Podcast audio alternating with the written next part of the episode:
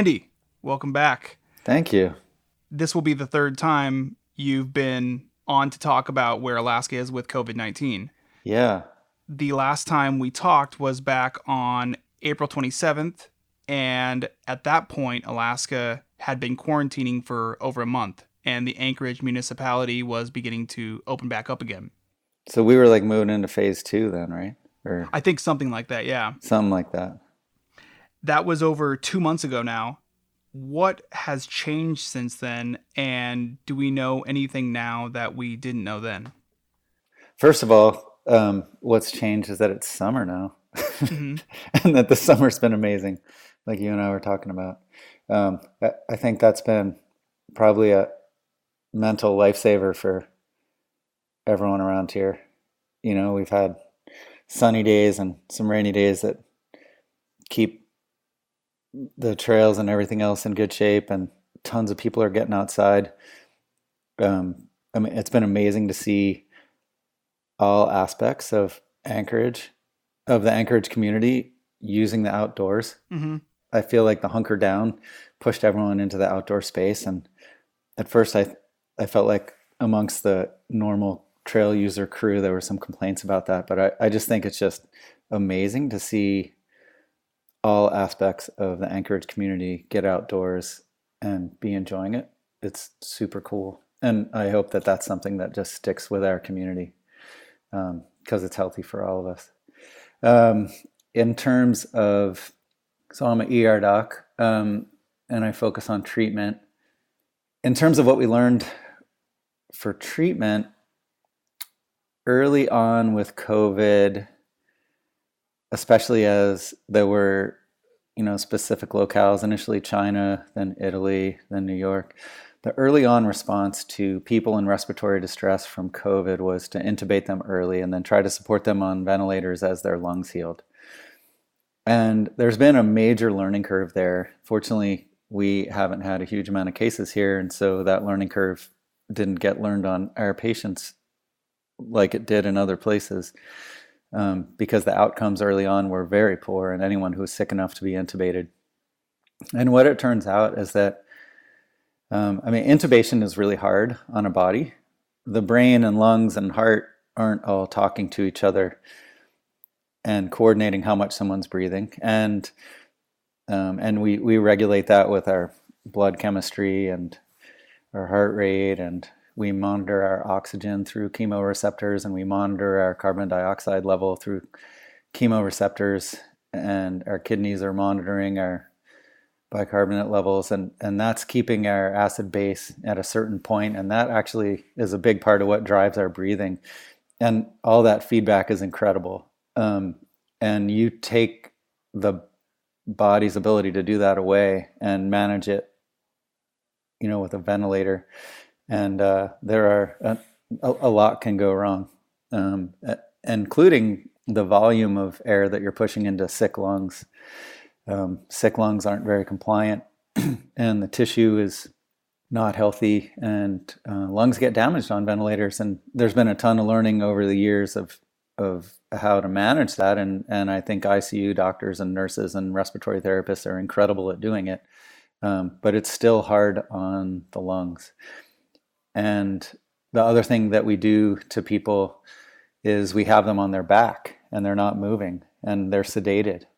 And that uh, is not natural for us. And our change in position has a huge effect on both the capacity of our lungs and um, what parts of our lungs are more open or more compressed and weight sitting on them and where we're doing that oxygen transfer and so when you're sleeping, you're rolling and changing position all the time for a number of reasons. And one of them is that it, it keeps your respiratory status better. Hmm.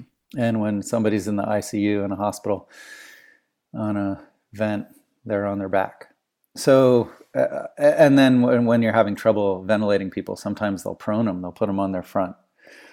Well, with COVID being a combination of some really sick lungs as well as you know now we know that covid gets pretty much everywhere in the body and, and can wreak havoc all over but um, with the lungs being pretty sick and super inflamed in the patients that get really sick. Um, being intubated turns out to be really hard on those patients too. And it wasn't, I mean, it may be where a patient has to be, and you can hopefully bridge them back to being healthy enough to get off the ventilator. But the outcomes of people that are put on ventilators, even in places where the nursing and doctor and respiratory therapist ratios are good, the outcomes are still really bad and worse than most other diseases. Um, and then you combine that with a place that's overwhelmed, like, say, New York City, and suddenly your doctor ratios and nursing ratios and RT ratios are way worse than normal. And so these people aren't getting all the other care they need in addition to the adjustments to the ventilator, and your outcomes are dismal. So, um, with the big change in COVID was a move from early intubation to delayed intubation. And a factor in that has been twofold. One is there was more and more use of something called high flow nasal cannula, which is um, warm, humidified air through kind of a large volume nasal prongs, kind of like what you see on the ER shows. Anyone who comes into the ER with chest pain, they get these nasal prongs thrown to their nose and some extra oxygen, mm-hmm. which actually doesn't turn out to help them, but it's what we do. And um, this is a higher volume version of that, and it really kind of flushes out gases. And you can adjust the oxygen level because we we don't want to over oxygenate people. It's actually not good for them. Um, but you are you are actually helping with some pressure ventilate the lungs, but not a kind of pressure like with intubation that can be more damaging to sick lungs we use that a lot more. That got, um, and we use something called CPAP and BiPAP, which is a, a, full pressurized mask. There was a lot of concern early on about aerosolizing the virus when you use those. And so when PPE was short, and in places where PPE was short, there was hesitance to use those modalities. And that was part of the push towards intubation. And now that we've all got comfortable, more comfortable with what PPE do we need and having enough PPE, um, those modalities have been used a lot more. And they've they've been shown to to save a lot of people that would have been intubated before and been able to get their oxygen levels up and keep their lungs happier and help these people recover. So we now use non-invasive, that's called non-invasive ventilation. Um, but non-invasive would be like high flow nasal cannula and uh, true non-invasive is the pressurized mask, the CPAP or BiPAP. Um, and that's been combined with both for intubated patients and awake patients, having them change position has also been key. These the COVID lungs are, are a lot like something called acute respiratory distress syndrome, and there's a lot of inflammation and fluids in the lungs that shouldn't be there. And if you are moving people around, that distribution changes, and different areas of the lung can be used for oxygenation, and it, it um, keeps the damage to the lungs less. The other thing that seems to happen with COVID is is this concept of happy hypoxics, and so people that don't realize that their oxygen saturation is low and it's not enough to keep their brain and their heart and their kidneys and their liver happy, but for some reason the chemoreceptors aren't noticing it, they're not feeling it, and there's a lot of patients who come in with a low oxygen saturation that actually look pretty good. And at first, our response is we need to fix that. And to some degree, with the people that are really low, you do need to fix that some so that the brain and the heart and all the other organs are happy. Um, but you don't need normal levels all the time. And so there's been a little more um, like permissive low oxygen level that um, has seemed to, again, avoid damaging lungs further, but help these people enough so that they can start to get better. Um, there's been a lot of talk, so away from the lungs, other organs, there's been a ton of talk about inflammation of the blood vessels. And endothelial, which is the lining of the blood vessels, damage. That leads to clotting, both microclotting and in some cases large clots. There's been, you know, you hear about, especially in the places with large numbers of cases, these cases of young people having crazy strokes with no other risk factors and not even knowing they had COVID, but the endothelial damage happened and they have a stroke or big pulmonary emboli or cardiac events, um, likely related to the damage of the lining of the vessels. So there's been a lot of talk about how to deal with that. Um, that's not entirely clear, but we normally, if someone has a big blood clot to the lungs, we put them on blood thinners and you help either both stabilize and dissolve that clot. The question is in COVID, where more often it's all these micro blood vessel blood clots, um, whether the blood thinners are the right thing to do, or anytime anyone's in the hospital and they're not moving around much, they increase their risk of blood clots as well. And so there's there's the prophylactic dose of blood thinners that are used in every hospitalized patient as long as it's safe for that particular patient. And then there's the treatment dose, which is what you give someone with a heart attack or a pulmonary embolus. And so there's still a lot of debate as to who you treat with treatment dose and who you treat with the um, prophylactic dose. But that's another issue that's been being sorted out. And then there's the recognition that both directly and indirectly COVID is affecting um, heart, kidneys, liver. And you know, in some ways, that's not that strange. You know, flu does that too. A lot of these other viruses will do that. Um, just this seems to do it with more regularity. And the sick patients are a really difficult balancing act of their heart's not functioning well, their their lungs aren't functioning well, their kidneys aren't functioning well, their liver isn't functioning well, and you know you kind of need the heart to circulate the blood Mm-hmm. You need the lungs to be getting oxygen in it. You need the kidneys to be cleaning it. And same with the liver. And that includes all the meds that we're putting into these people. And so it, it's uh, the sick COVID patients are uh, quite a balancing act for the ICU doctors that end up taking care of the really sick ones. It kind of sounds like the balancing act is similar in certain ways to the move away from intubation because one thing that I wrote down as you were talking about intubation was it kind of gets everything all of your bodily functions out of sync. Yeah. It really does. You know, any anytime we take over a bodily function, um, that cascades into having to manage everything else, you know? So not only are you managing someone's oxygen level when you intubate someone, you're also managing their pH, their acid base balance, because um, we manage that with our lungs because we blow off carbon dioxide, which is sort of the acidifying element in our blood. And at the same time, our kidneys are managing the bicarbonate, which is the the base, and you know one of the bases. And uh, we have a body with an amazing buffer ability, but you need the kidneys and the lungs to be doing this. And so if we assume that role, and then somebody's kidneys get sick, which happens quite often with ICU level patients and in COVID too.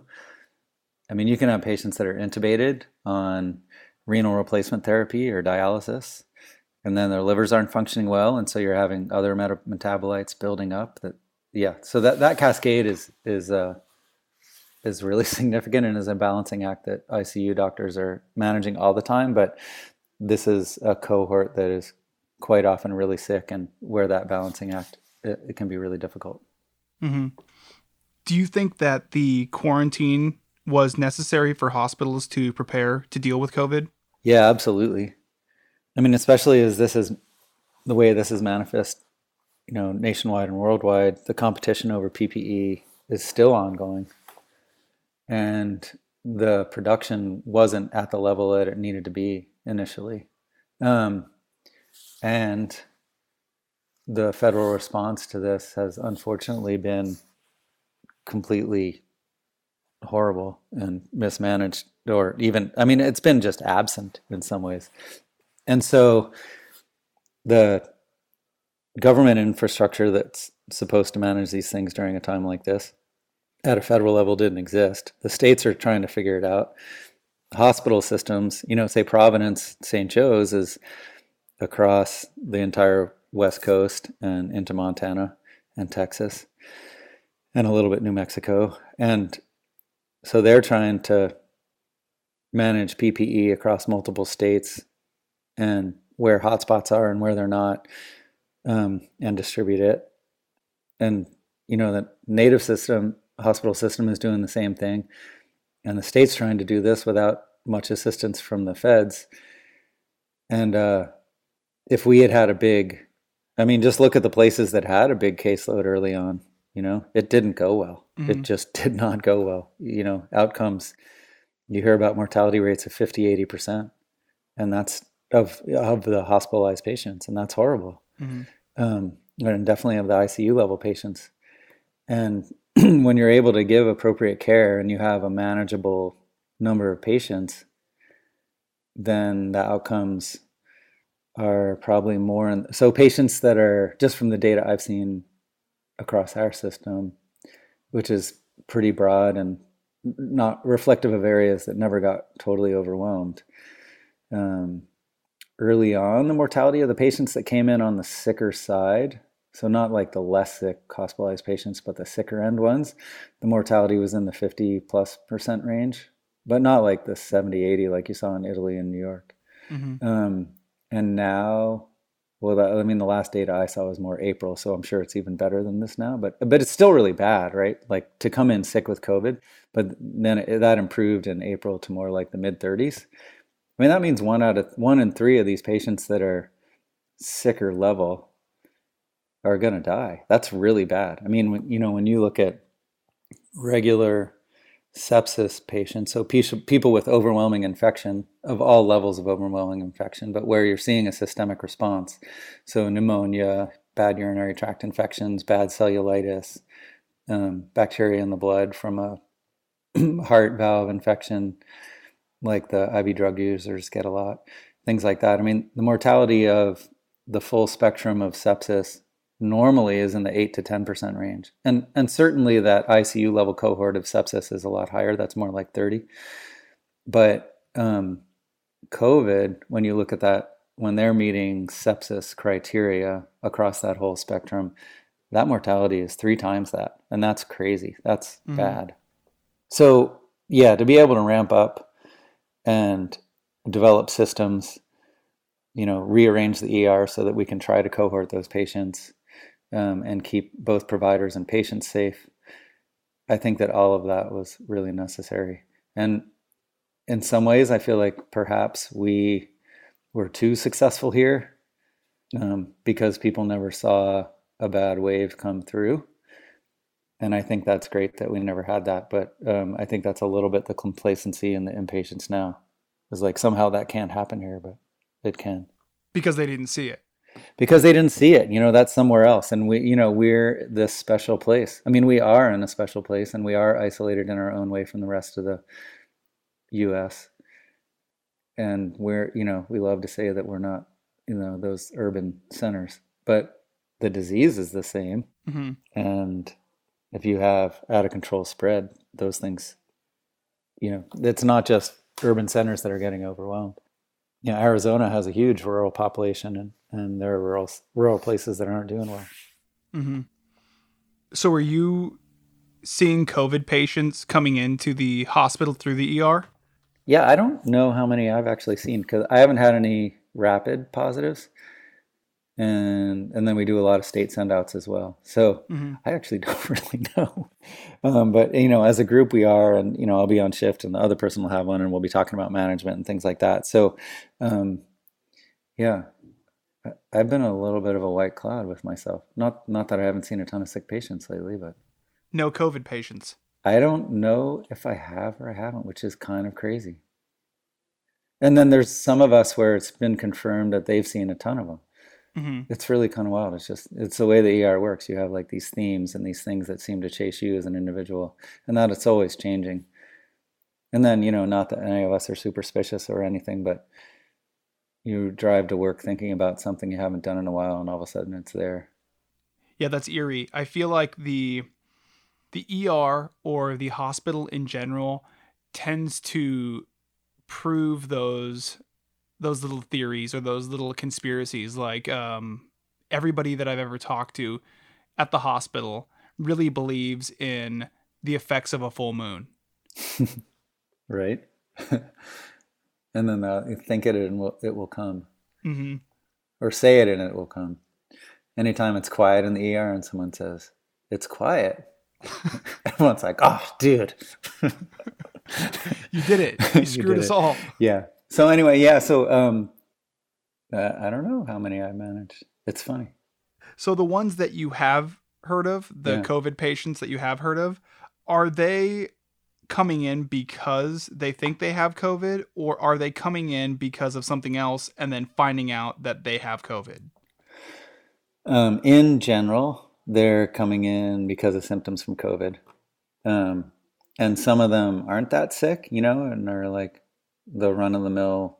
I mean, they don't feel good for sure, but the flu kind of patient who doesn't feel good and is doing well, and they want to be tested uh, to the middle of the road where, you know, with some fluids and Tylenol and um, they're sick enough that you're going to run some lab tests and make sure kidneys, liver, blood counts and stuff are all okay. Chest X-rays okay. Um, they'll be good enough to go home. And then the ones that aren't maintaining an oxygen level that's close enough to normal to go home. Uh, and then to the ones where they're showing up struggling. Mm-hmm. We're seeing that for sure. Like, you know, that's not a huge amount for us, but that it's it's enough. Um, the people coming in has been a, a, few that have been unfortunately like crazy sick the minute they hit the door. Um, the with the way that COVID works, you know, it seems that people are moderately sick six eight days, and then they either start getting better or they take a turn for the worse. Mm-hmm. And hopefully, the people that are taking the turn are getting to you early in that turn, and not after they've really cratered. Because, yeah, and so we're seeing all levels of that uh, and we're definitely seeing more in the last week. Like that, really, that tone. You know, I worked respiratory tract one of those days, and and then I was working all week and talking to the providers that were in respiratory tract the other days. That that tone really changed last week. Mm-hmm. What do you know about how people in Alaska are getting COVID? Yeah, you know, I wish I knew more. I mean, that's where I think the state's trying to do a pretty good job with their data, but I, I, I do wish there was more data out there about where the transmission is happening. So I'm a little bit limited to the same stuff that you are, like what I'm seeing in the news, and then mm-hmm. you know I've been hearing a little bit more than that. Um, there's definitely people that are traveling, you know, both outside travelers coming here to visit and having it. And there are definitely Alaskans that have gone outside and come back either asymptomatic and getting in, it's getting found on the screening, but also coming back and getting sick after they get home. There have been people that tested negative the first time and positive and then got sick after that. They picked it up probably during their travel um, or pretty close to their travel. And so there have been plenty of cases of negative that first screening, either 72 hours before returning or at the airport, and then positive on their second. So, if I can encourage people to please follow the mandate, I would like to encourage them to do it. I mean, most of the doctor groups are following that as well. The essential worker thing doesn't mean that you can automatically opt out of that. You have to file a plan with the state, and the Alaska State Medical Association put out a letter to all doctors in Alaska that the expectation is that you will follow that mandate. And my group specifically is following that mandate, and most of the groups that I know of are. Um, there are some that aren't. Um, so even if people are essential workers, I, I definitely have to encourage them to please follow that mandate because we are seeing cases where people are picking it up while they're traveling, and then they're spreading it when they're here. Mm-hmm there is definitely large group settings. You know, the the mayor put out that list of bars, but um, bars, music events, that was part of what happened in Seward. Um, parties. I mean, all those things you think would. Any, any, basically, and, and then there's one interesting thing. I was, I was talking to Anne Zink the other day, and uh, she mentioned uh, lounges at work right? Because, um, and that includes uh, medical settings. Um, but that's where you let your guard down when you're out interacting with customers or for us with patients. We're all, we've got our PPE on. We're, you know, giving each other some space because there is more space. And then you go back to the lounge to dictate some charts. And like my physician lounge is tiny. You put two other people in there, and we are definitely no longer distant physical distancing. So um, lounges at work are a place that have been identified as a common place of spread. Um, all those places where you let your guard down, and then you know, for a lot of the community, their social bubbles aren't that small, or they're a really big family, and it, you can't, you know, as long as some people are working and in, involved in some activities, you have a pretty extended social bubble just by virtue of the fact of numbers, and um, so it's spreading in those settings because it's the people that we do let our guard down about. So it's a, it's all of that, but the bigger events are any sort of business or setting where people can't maintain distance and parties and bars and those sorts of things seem to be a factor for sure. Mm-hmm. And it's all across the community. There's not like a part of our community that doesn't have it. Meaning that there's not just a specific part of the community that is gravitating toward these gatherings.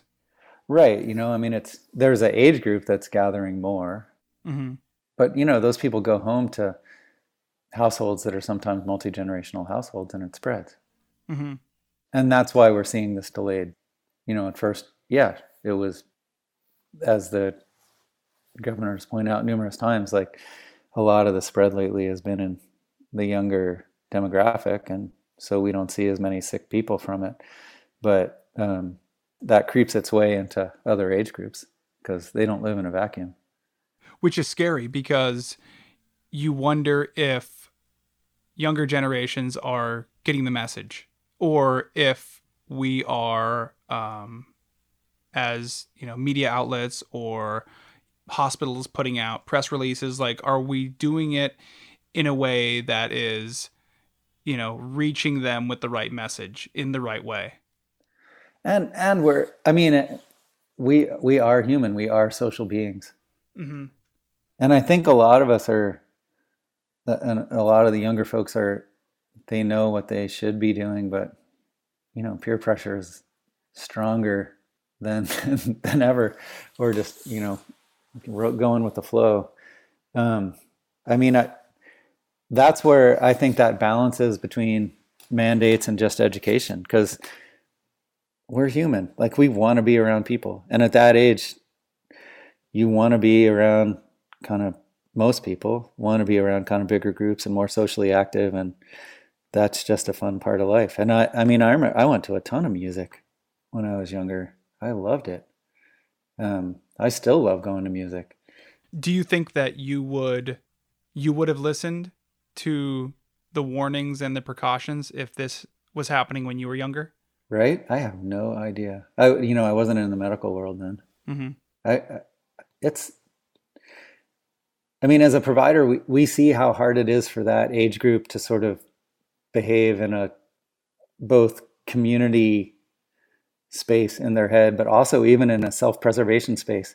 Like the classic thing in that age group is the type 1 diabetic who either it's new onset or they've had it since childhood, you know, younger in childhood, and they want to be doing all the things their friends are doing.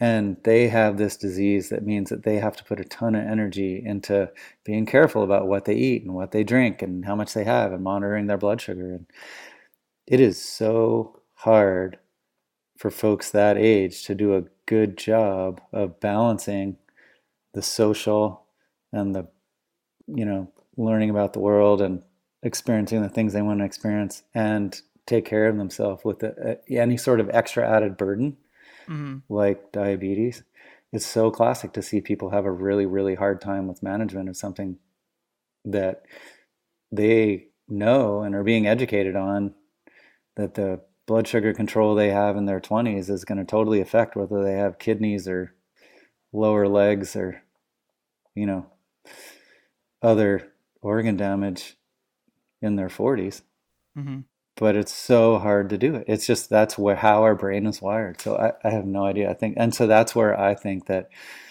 you know politicians I think have to have the guts to be looking at the metrics and be like, yeah, we can educate as much as we want, but we have we have to be we have to make the adult decisions now. You know, that's what they're that's what they're paid for, really. Yeah, it's really interesting that it in a lot of ways has come to that. You know, we can as the adults in society can tell youth uh, our kids or you know the youth that we're around we can tell them the the precautions that need to be taken but there's no telling whether they're actually going to listen or not yeah i mean and, and, to be fair to the younger folks in our community there are plenty of older people who aren't listening either for so, sure yeah, yeah.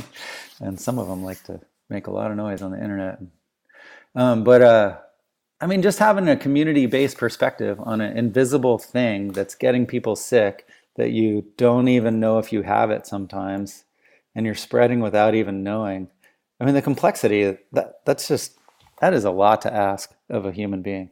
Mm-hmm. It's like something from a sci-fi novel. I mean, I I always kind of come back to, um, you know, like a zombie outbreak. You know, without without belittling COVID because I'm not trying to do that. I think of something like a zombie outbreak, right? That's a bite, or that is, you know, whatever way that you get that infection transmitted. And it is obvious that you have that thing, right? But if it wasn't obvious, right? If you're like this, I don't know, non symptomatic zombie, right? And you're infecting all these other people with it that can all of a sudden become symptomatic, that that's a scary thought. Yeah, totally. It's totally insidious. Mm-hmm. And before we run out of time, though, can we talk metrics a little bit and why it is really important that people take it seriously? Yeah, absolutely. Okay, so I watched the press conference last night, or I watched about half of it. The press conference on uh, that uh, on Facebook Live, I think that um, uh, the governor, Anne Zink, and Joe McLaughlin did. Okay. And uh, it was interesting to me uh, because I felt like there was very much a focus on what our numbers are right this second and very little focus on what our trend is. Mm-hmm. And I didn't quite understand that. So there was a lot of talk about how Alaska's numbers are some of the best in the country, which I do have to say is nice and everything, but you know, our country is doing horribly. Like we are, yeah, you know, in the developed world, we we are a laughing stock right now and with good reason. So um, the comparison was a, a little funny, but um, at the same time, yes, you know, we don't have a huge burden of disease right now. We don't have a huge number of hospitalizations right now. Our our positivity rate on our tests, it, it's a little bit comparing apples to oranges when we compare to other places because we are doing a heck of a lot more asymptomatic screening between the North Slope and all the fisheries workers and all the people coming through the airport. Mm-hmm. So, I mean, comparing our numbers to other places isn't quite fair because our per capita testing is much higher. Um, and so they were talking about all these metrics, but there was very little focus on the trends. I did appreciate that the governor is being a lot more forward about encouraging people to wear masks. And I totally appreciate what Mayor Berkowitz did. I, I think he's been willing to do the right thing uh, more often. And I do think that they're all communicating nicely to each other, which I do like that. That's not always the case in the politics in the US. So I think that Dunleavy and Berkowitz are showing each other respect that's really helping our community. Though Kevin Clarkson, when he challenged the Muni on state workers wearing, wearing masks, I thought was completely lame because that, that messes with that response, you know, response support to local areas that have more outbreak than others. Um, and masks aren't magic, but they do help, and that's pretty clear. But what was what was totally missing was the trend. And so our case positivity rate when we were doing well was like 0.5%. And you know, over the last few weeks, we're creeping up and up and up and we're we've we've essentially almost tripled it. Like today, I think it was 1.83, or yesterday was, and um, so yeah, it's 1.83. That's good. We're not Florida, but this trend isn't good.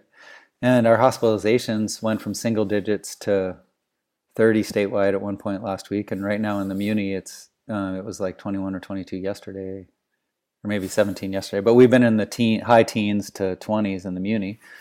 Um, and and that's also a trend. And we've all seen the curve in the paper every day with you know what's happening with our daily cases. Mm-hmm.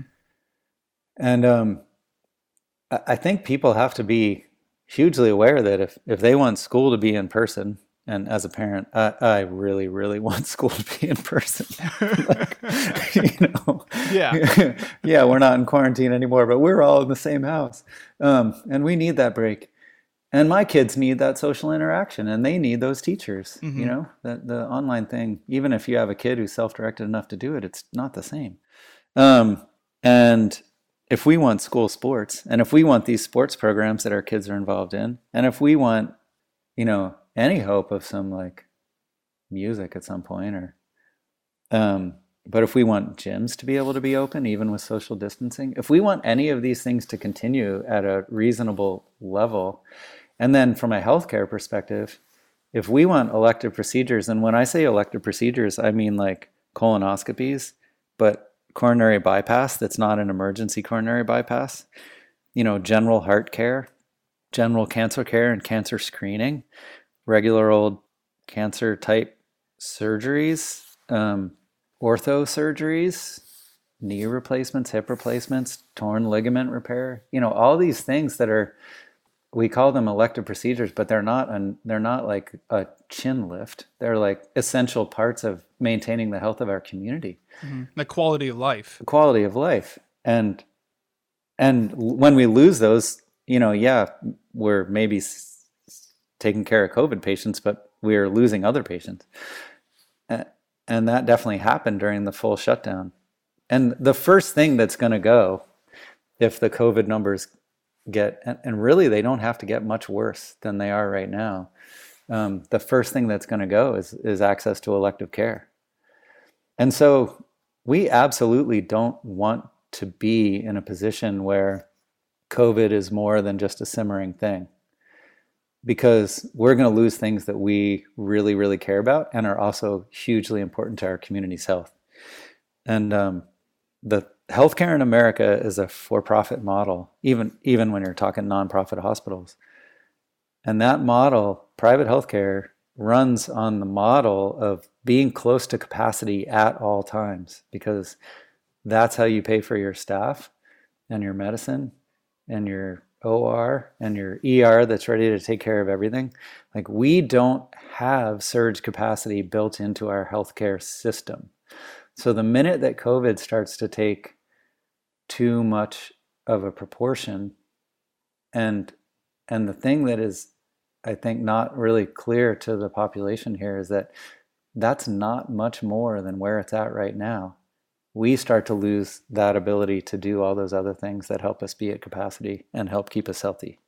So, um, this trend is, I think, way more concerning than what those press conferences reflect. And it won't take much further along this trend to start to lose stuff, whether or not the state acts or not. And so that's where I'm a little bit confused that there isn't some official pulling back from lack of mandates on group size limitation, capacity for bars, and whether or not we even have music events, capacity. I mean, and it's not just bars, it's any place there's a lot of people sitting next to each other. So, you know, nobody wants to say it, but, you know, houses of worship are a big part of it. You know, I, I don't know how much transmission we've had in Alaska here, and, and I don't know the models that they've reopened on. Maybe a lot of them have been, I hope that a lot of them have been really responsible and taking care of their parishioners and and making sure that people have space. And I know that, you know, that I know that publicly some have been doing that, but any space where people are close to each other for a long period of time is a dangerous space right now.